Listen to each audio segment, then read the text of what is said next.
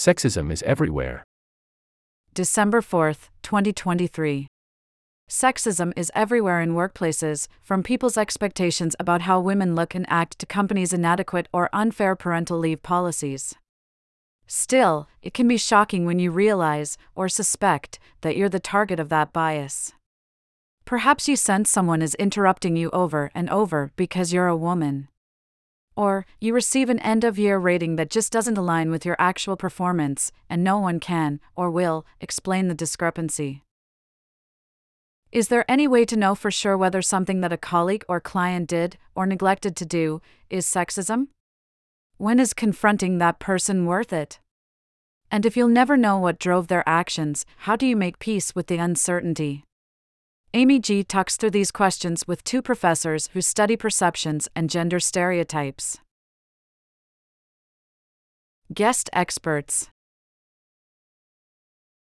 Katie Coffman is an economist and professor at Harvard Business School, where she studies how stereotypes impact our beliefs about ourselves.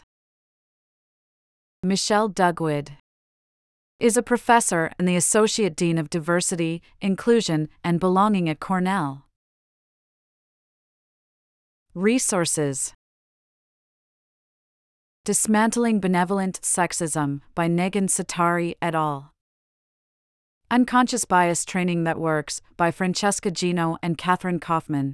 Why Most Performance Evaluations Are Biased and How to Fix Them by Lori Nishiura Mackenzie et al.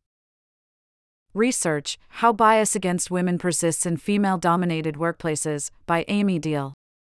Sign up for the Women at Work newsletter, https colon slash slash hbr.org slash email dash newsletters question mark move tile equals sign women at work.